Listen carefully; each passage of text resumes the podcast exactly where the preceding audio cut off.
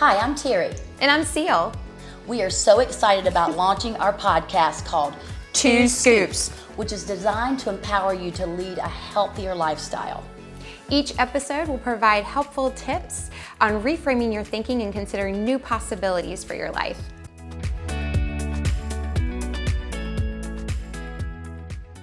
So, I'm Terry.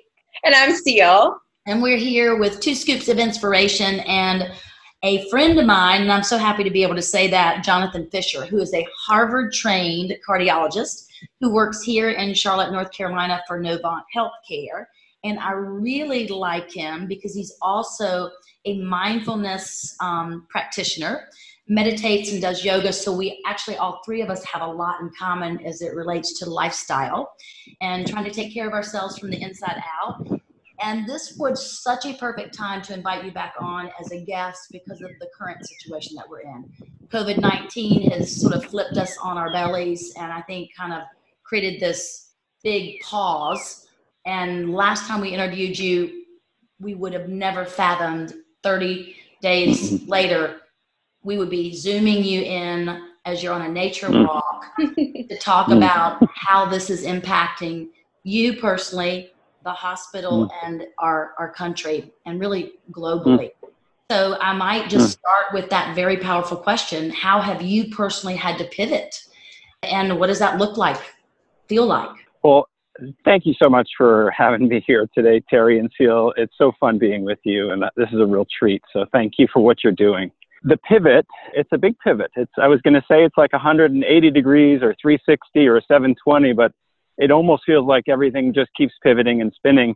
And the challenge is to find solid ground because I'm so used to living on solid ground, uh, both as a doctor dealing with facts and figures and what works and what doesn't. And then in my own life, I tend to gravitate towards certainty. You know, we all like to have things that we are secure in. And so change is hard to begin with.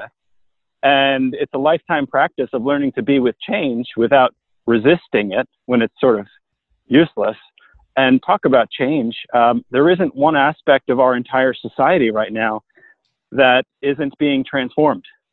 And what I find exciting is that despite the fear, and we can talk a lot about fear, uh, and we can talk about what it means to, to talk too much about fear, despite that, there's incredible opportunities right now for each and every one of us to examine our lives, to examine our approach to our personal and professional lives, and to look at our core values and say, how have I been living up to now?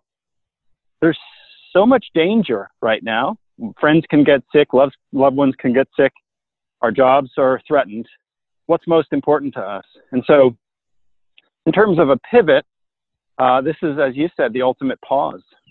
And it's what's kind of neat, I think, is that it's not just you and me and three of us pausing. The whole world is pausing right now. And we're pausing because if we don't, if we just march forward without a plan, we know that nature has its way and this virus is deadly. That's kind of my overall global thinking about this. In terms of specifics, there's very real stuff. I had my wedding ring off for the first time in 15 years for two weeks, and so did my wife because the virus can hide underneath small surfaces if you're in contact. And so I was in the hospital for two weeks and it's advised to take it off. And so it sat in a little drawer. I can't hug my family the way that I could before. So I'm a very kind of physical person. I like contact and connection. And this is incredibly challenging because what in a way is life threatening, which could be to hug someone who had COVID or be near them when they sneeze, that same person getting a hug from them or even a handshake or a smile up close is sort of life affirming, right? If, if we're not sick. And so, how do we deal with that shift in the way that humans relate to each other? Um, having to examine that as well. So, that's a, a really powerful statement. And two things come to mind is how are you doing and what are you doing? Kind of shared a little bit of that, the how you're doing, but maybe dive into that a little bit more. And then what you're doing to manage through this because we're all human mm-hmm. and to hear what a doctor's doing to take care of himself and how you're going about doing that what that looks like would be i think interesting for our listeners the honest story of how i'm doing is that facing a lot of challenges personally this is emotionally incredibly hard I spent decades dealing with anxiety, dealing with some depression. And so those visitors come back to me now. And I, I notice them and I welcome them and I see them coming. And I know where my mind has the potential to go if I'm not watching. And so what that looks like in real life is that I'll be in the hospital and working a 10 or 11 hour shift and uh, the beeper will be going off and I'll hear that the patient is coming in with a cough or a fever. And right away, I have tremendous fear. On the one hand, it's my calling to take care of people. On the other hand, I have a wife and children who I could transmit this to and I could make them sick. And then I worry about, you know, my own mortality and all that. Because even though this is predominantly making people who are over the age of 60 or 70 very sick, we are seeing younger people, even in the age of kind of 40 to 60 or younger, being affected and some quite seriously. So that's one very real way that I face these old emotions of fear coming up day in and day out. And then it doesn't just last in the daytime, it's also at nighttime as well. So I'll have difficulty falling asleep. I'll have difficulty staying asleep. I'll have difficulty going back to sleep. And those are the, the main challenges. And then as kind of a family guy, there's more conflict at home. Everybody is in tight quarters. And depending on where we are in our, are in our lives, some of us can cope better. And I, and I just told you about anxiety and I'm the one who's supposed to be coping better. I have three small children. And so, so what does it mean to, to be a mindful parent in the midst of crisis? And then before it was just h- trying to help children grow right? And to grow and to thrive and to flourish. And now it's helping children understand chaos without turning it towards fear and teaching them how to cope. So those are some day to day things. And then little stuff like I used to like to go out to eat. And so, okay, that's gone. I like getting takeout. So now we have to be careful with the bags and stuff like that. Terry, I think beneath the surface, it's uh, grief. It's a real grief and it's a sadness about what's been lost and until you ask the question, I reflect on these things, but I don't allow myself to dwell on them too much because if I do, part of me knows that it could spiral downward. And I don't think that that's helpful to anybody. I can't be helpful to you and to Seal and to the whole group if all I'm doing is being caught up in my own mind. My mind is a great place to be, but it can also be a pretty scary place to be. I'm careful about nurturing my own mind and watching it when I feel overwhelmed. And we can talk about different ways we can create uh, an environment in our own mind that feels safe, even when things are very, very scary. I'd love for you to dive right into that. I think to please go ahead and talk about yeah, that. I think people are ears wide open. The starting point for me is understanding where the anxiety comes from and where panic comes from and where stress comes from. And a lot of it is understanding that number one, the mind and the body are connected. So this old idea that, well, it's all in your head or, or, you know what, you're just tense, uh, that's out the window. So recognizing that if what we're trying to do is to find a place of calm and comfort and security, we have to recognize that the tension lives in our mind and also in our body, and we have to address both. So if I was to just take an anxiety pill, for example, that doesn't replace stretching. It doesn't replace exercise. It doesn't replace yoga. On the other hand, if I find that exercise is a stress reducer, but I never talk about the longing uh, for what I used to have and the loss and the feelings of loneliness and grief, or at least process them on paper or with someone else, I'm only addressing half of it. So I, I believe very strongly in kind of a holistic approach where we start with the mind and we add in the body as well. Uh, and so starting with the mind, it means first finding a place of calm. So when everything's spiraling out of control, we need to grab onto something. The wonderful thing is that there are so many things we can grab onto, and I like to refer to those as anchors. So what's your anchor? The question is, your anchor can be something as simple as looking back at your own life and remembering a time when you felt secure and safe and calm. And it may have been uh, when you were in your element or in the zone, or when you were helping someone else, or when you were uh, loving someone else, or it may have been when you were on your yoga mat and in, in Shavasana and you felt very calm. So the first thing is really knowing that there's an anchor that we can always find, and we can talk about the many different anchors.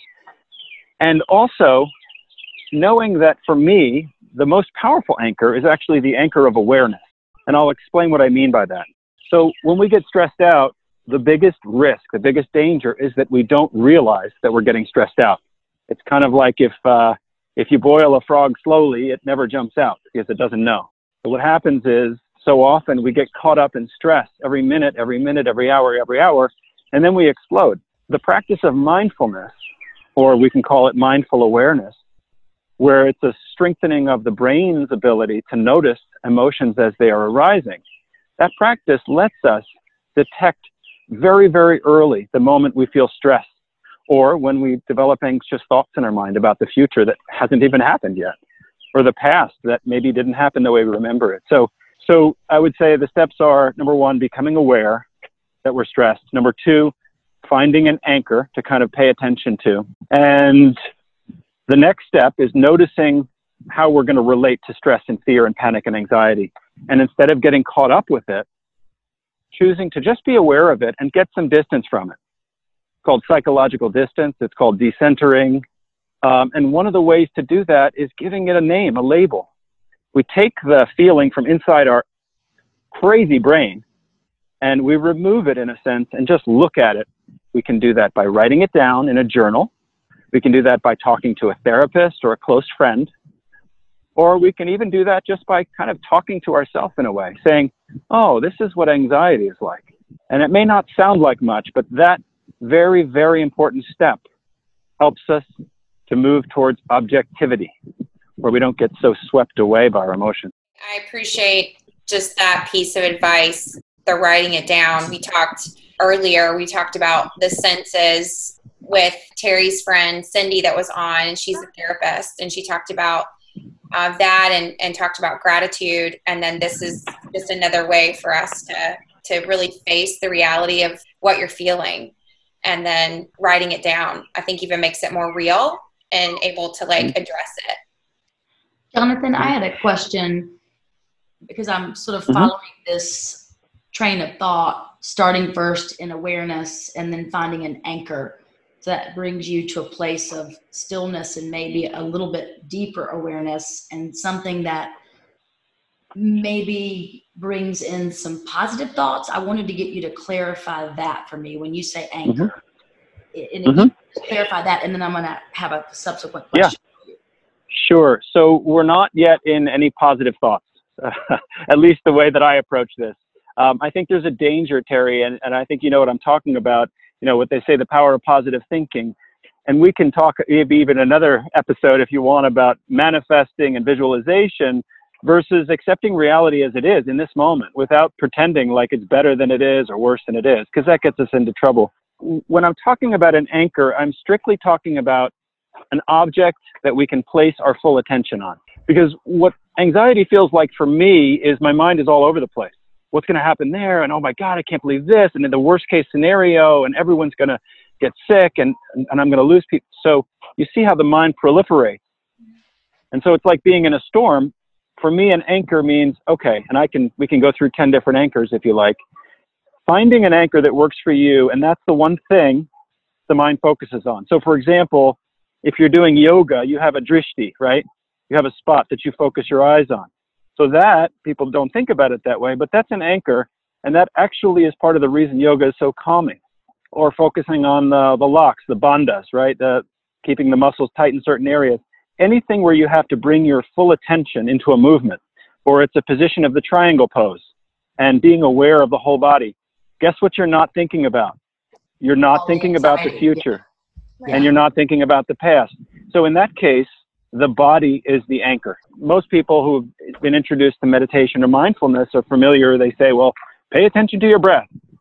Well, the breath is the most common anchor that people use because it's always there. It's not the best for everyone, but the breath is an anchor. And that's where we just pause. We become aware that we're breathing and we sense what it's like to be breathing in and out. And it, it doesn't sound like rocket science because it isn't. It's just getting rid of all the thoughts and going back into the senses, back into the body. So those are a few anchors. So we talked about the body, we talked about yoga, we talked about drishti or the vision or the sight. Another example of that would be just a candle. If you have a little shrine in your room or you want to set something up, just set up a little altar or something where you have a loved one maybe. You could have a picture of someone and that can be your anchor. The anchor can be any one of the senses. something you're smelling, like incense, just seeing if for five minutes you can pay attention to that smell. And every time the mind drifts off, be real gentle and say, Come on back, come on. That's not what we're doing right now. And by strengthening that muscle during moments of real deep practice, when we get into the real world, it almost kicks into autopilot and the mind starts to focus where you want it to, not where the worried thoughts are. And you actually become better at noticing when thoughts are there. Yeah, and so you know the awareness, and now thank you for further explaining anchor. That has a new meaning to me, and and did a great job giving very specific examples. And you know you moved into that um, decentering is trying to put a name on what you're feeling, write it down, and kind of almost being a witness to that being what's happening. And then you move to objectivity. And the word objectivity gives me, you know, the thought that we would be able to look at things more clearly and maybe move us from that objectivity place of perhaps being able to detach enough to see things more clearly and to, to dig for the truth rather than it be led by fear. There is more mm-hmm. calmness that allows you to think with greater intention. And I thought I would mm-hmm. get you to pick up there and then maybe move it even further down the line for folks. Mm-hmm.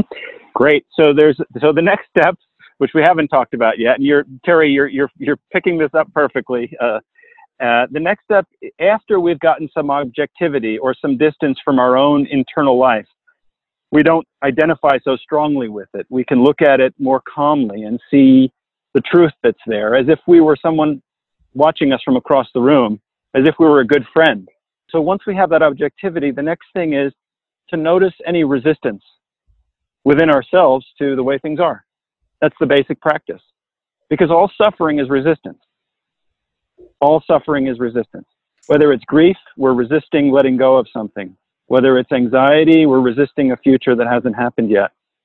Whether it's self judgment and judging our bodies, it's resisting the way things are in an unkind way.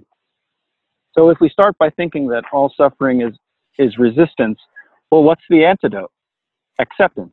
So acceptance is a huge piece of the puzzle. It's the next big tier there that we really it's worth it's worth practicing. And there are obstacles. So someone might say, What are you talking about? If I accept the way things are, they're never going to get better. If I accept that I could get get sick if I don't have masks and I don't, don't do anything about it, that's horrible. That's a stupid idea. Well, that's because acceptance doesn't mean not having the intention to make things better for yourself or keep yourself safe. All it means is that in the moment that something is happening, realizing that resisting it emotionally in that moment only makes it worse. You're fighting. And unless we find, yourself. yeah, it's that internal fighting. So the famous psychologist name was Carl Rogers, and he was the father of humanistic psychology. He said that the, there's a strange paradox that once I accept myself, I can then notice the changes within me that I want to see, but only once I accept myself completely as I am right now. And so the practice, Terry, after getting that objectivity from our experience is noticing how much we're resisting the way things already are, how silly that is, and saying, oh, you know what? I'm going to accept it. Is that, is that fair? Does that make sense? Yes. And then it would be, um, okay, I've gotten to stage uh, five and I'm, I'm very aware of what I'm resisting. And I have yep. this intellectual desire to accept it, but I have this internal struggle and I'm like yep. fighting with myself. Do you have any recommendations yep. on things that people can do that tools or or just words of encouragement that might guide mm-hmm. somebody through what might be a really difficult stage of this final enlightenment if you will. Absolutely. Uh, the way you said it is perfect because it's it's really there's an internal struggle. And part of the struggle is mental in terms of thought. So we have to work with our thoughts. And part of it is emotional so we need to learn to work with our emotions. And here's something that I've learned. You can't fight with an emotion because the emotion will always win. and so, so the first step we talked about is the thoughts we accept, the emotions, whatever they are, be it grief, anger, sadness, frustration, rage, We just notice them, we accept them. And the answer to your question, Terry, is we need to provide ourselves with some comfort, with some soothing. And the way we do that is we offer ourselves kindness. So, what would you do if you had a friend who was going through this, this hard time, who was really struggling right now? Before we even have to think the answer of, well, what do we do for ourselves? Just think about what you would do if your best friend were sitting in the room weeping because of how hard this COVID virus is. What would you say to her? What would you do? So interesting. What a great question. Because often we can care give to other people and, the, and then we don't care give to ourselves because I know that our society kind of sets us up not to do introspection and self-reflection and self-care and that self mm-hmm. word has somehow selfish attached to it sometimes in terms of mental construct and so mm-hmm. i love the fact that you pointed this whole thing back inward but yet with the question of what would you do for a friend because that's exactly what you need to do for yourself and so i think for mm-hmm. me you know maybe just hold sacred space and listen and give them a hug and encourage them and make recommendations mm-hmm. on how they can take care of themselves and just say kind gentle things and re- reinforce mm-hmm. and remind them that they are safe and not alone and i'm like wow mm-hmm. very powerful because like if i could learn to coach myself like that that's a great mm-hmm. way to go up for yourself in in terms of what I think you are sharing with us. Did that capture? Mm-hmm. And I'd certainly love to hear. It did. It did. And it, this is the reason I asked you is because this is a personal question. We all have different ways of being with those that we love. Some of us are in a process of trying to get even better at that. And so for me, if it were my best friend, or if it were another way to look at it, Terry, would be what if it was yourself, Terry, when you were five years old, and you, you hurt yourself, you fell down and you were bleeding in your knee, what would you say to that child? You would hug that child. You would comfort her. You would love her. You would caress her face. You'd keep her safe. And you'd say loving things. You'd say, I love you. You're going to be okay. I'll be there for you. You're safe. And so the art here is turning those around and speaking them, saying them to ourselves even just giving ourselves a gentle caress on the face or just hugging ourselves a little bit and saying, I love you and you're going to be okay and I'm going to take care of you. In our society, it's, it's almost a habit to judge ourselves. Uh, and I'm, I'm not going to pick on the fitness industry, but uh, there is a strong trend to say, I'm not fast enough. I'm not thin enough. I'm not pretty enough. I'm not this enough. How many of us do that? When we look at Instagram and we see somebody else, or when we look at an advertisement or TV. And that's just natural. There's nothing wrong with doing that. That's only natural. That's advertising. And that's the natural human tend to compare with other people. The question is, how much suffering does that bring to us?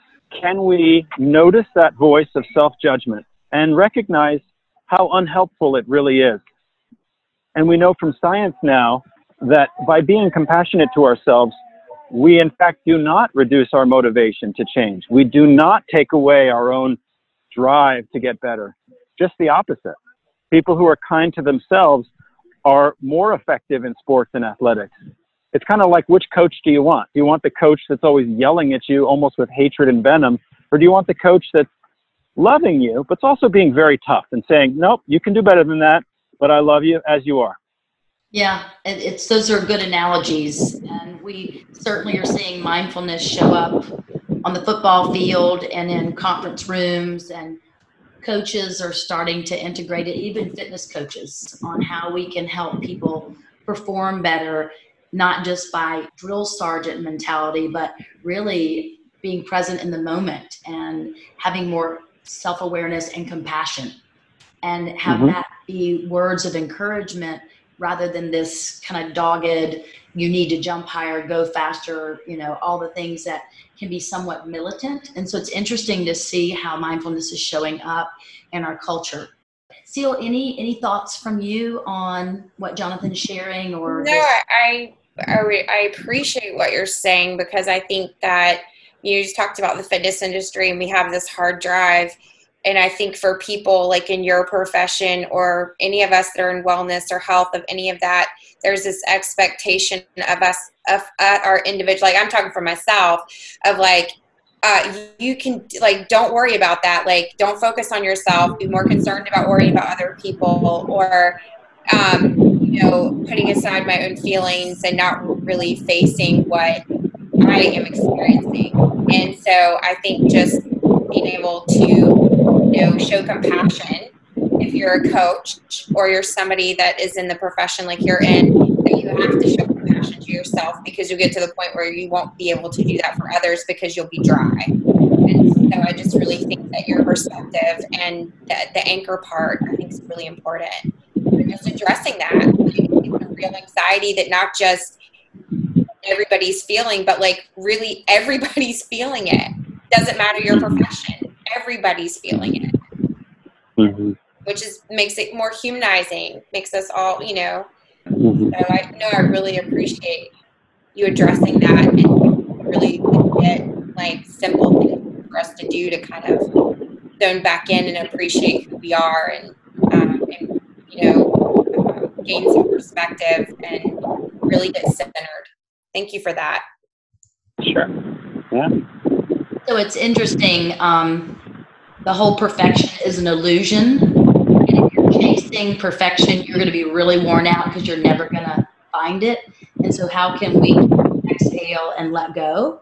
And if we can't let go, it's can we just at least let things be for a while mm. and, and not driving ourselves so hard and not trying to jump over um, hurdles where the standards are far beyond what we should truly be able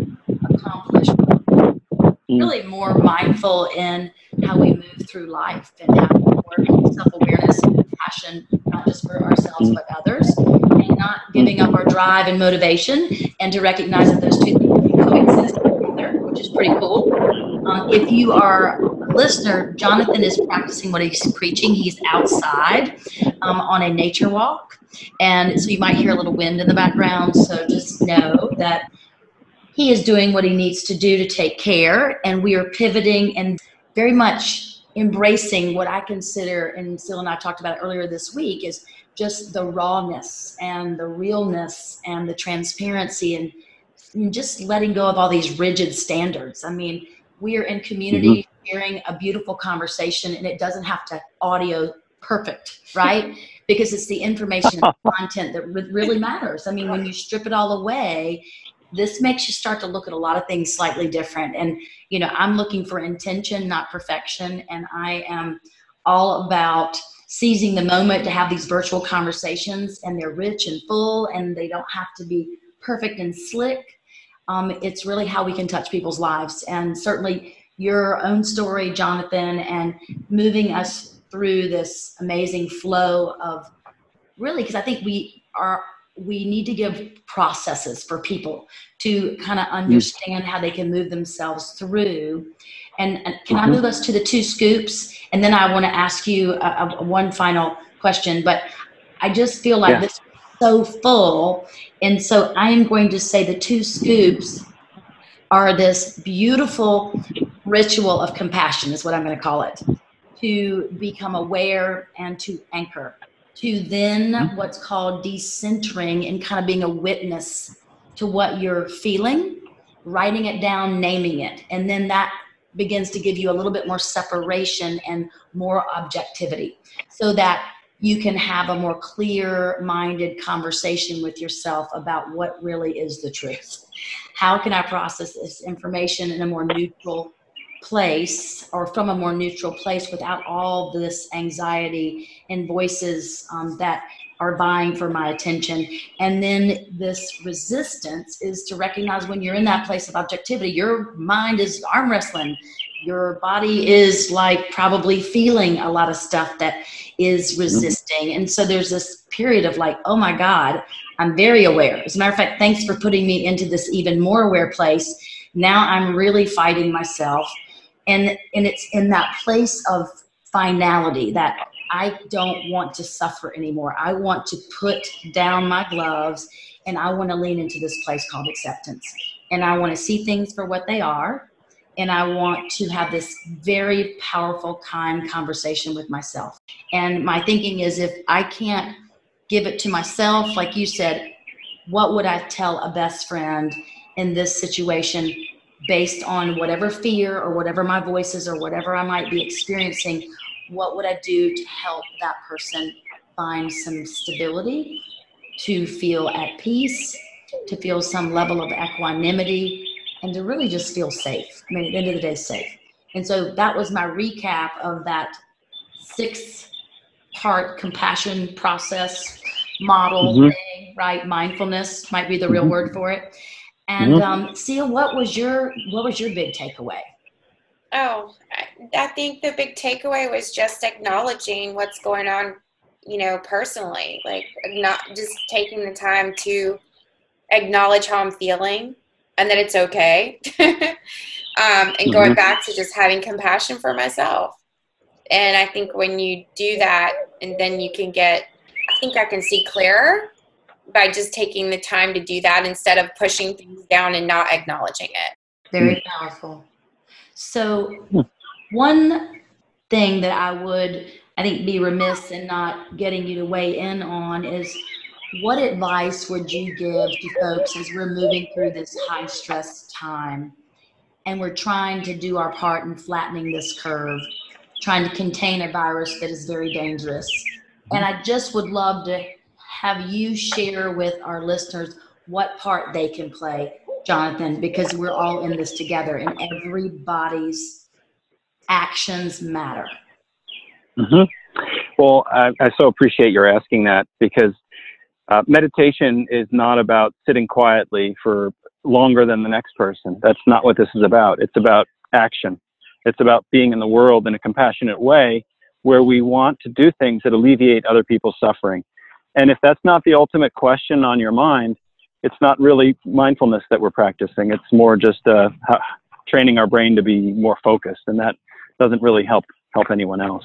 I think about how we can help in expanding circles. First, looking at ourselves keeping yourself safe. And that number one means nourishing the body, so with plenty of sleep, exercise, and hydration. It means nourishing the mind, whether it's um, journaling, gratitude practice, spiritual practice, being with loved ones, whatever that is. And then talking specifically about the virus itself, we know that it's spread in droplets and from person to person. So washing your hands for 20, 30, 40 seconds, all surfaces of your hands after you've touched things, or even once an hour, keeping that six to 10 feet of distance if you're around people uh, that you don't know whether or not they've been exposed, uh, staying at home and recognizing that we all have a desire to get back to work. On the other hand, if we have any hope of surviving this as a globe, we need to honor that staying at home and really, obviously, I'm not at home right now, but we are allowed to get our, our moment of exercise, and that's what I'm doing, staying distant.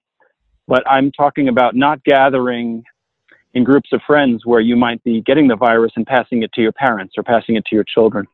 And then in expanding circles, everyone has something they can do to make a difference. Even if you're sitting there thinking, what can I do? Whether it's a favorite charity that you want to donate to, whether you have a friend that's a nurse that you can call him or her and say, hey, you just want to talk for a little bit? Uh, I'll be your shoulder right now. That's one person. But guess what? that one person interacts with 100 people during that day and the effects of one act of kindness towards someone on the front lines ripples outwards and it gives them a sense of courage i can't tell you how many people have just said to me you know i'm not sure what i can do to help but i want you to know that we're there with you in spirit and i carry that with me on a more practical level there if you go to change.org that's one place you can go there are movements to get more protective equipment to healthcare workers on the front line because, as you know, there is a shortage.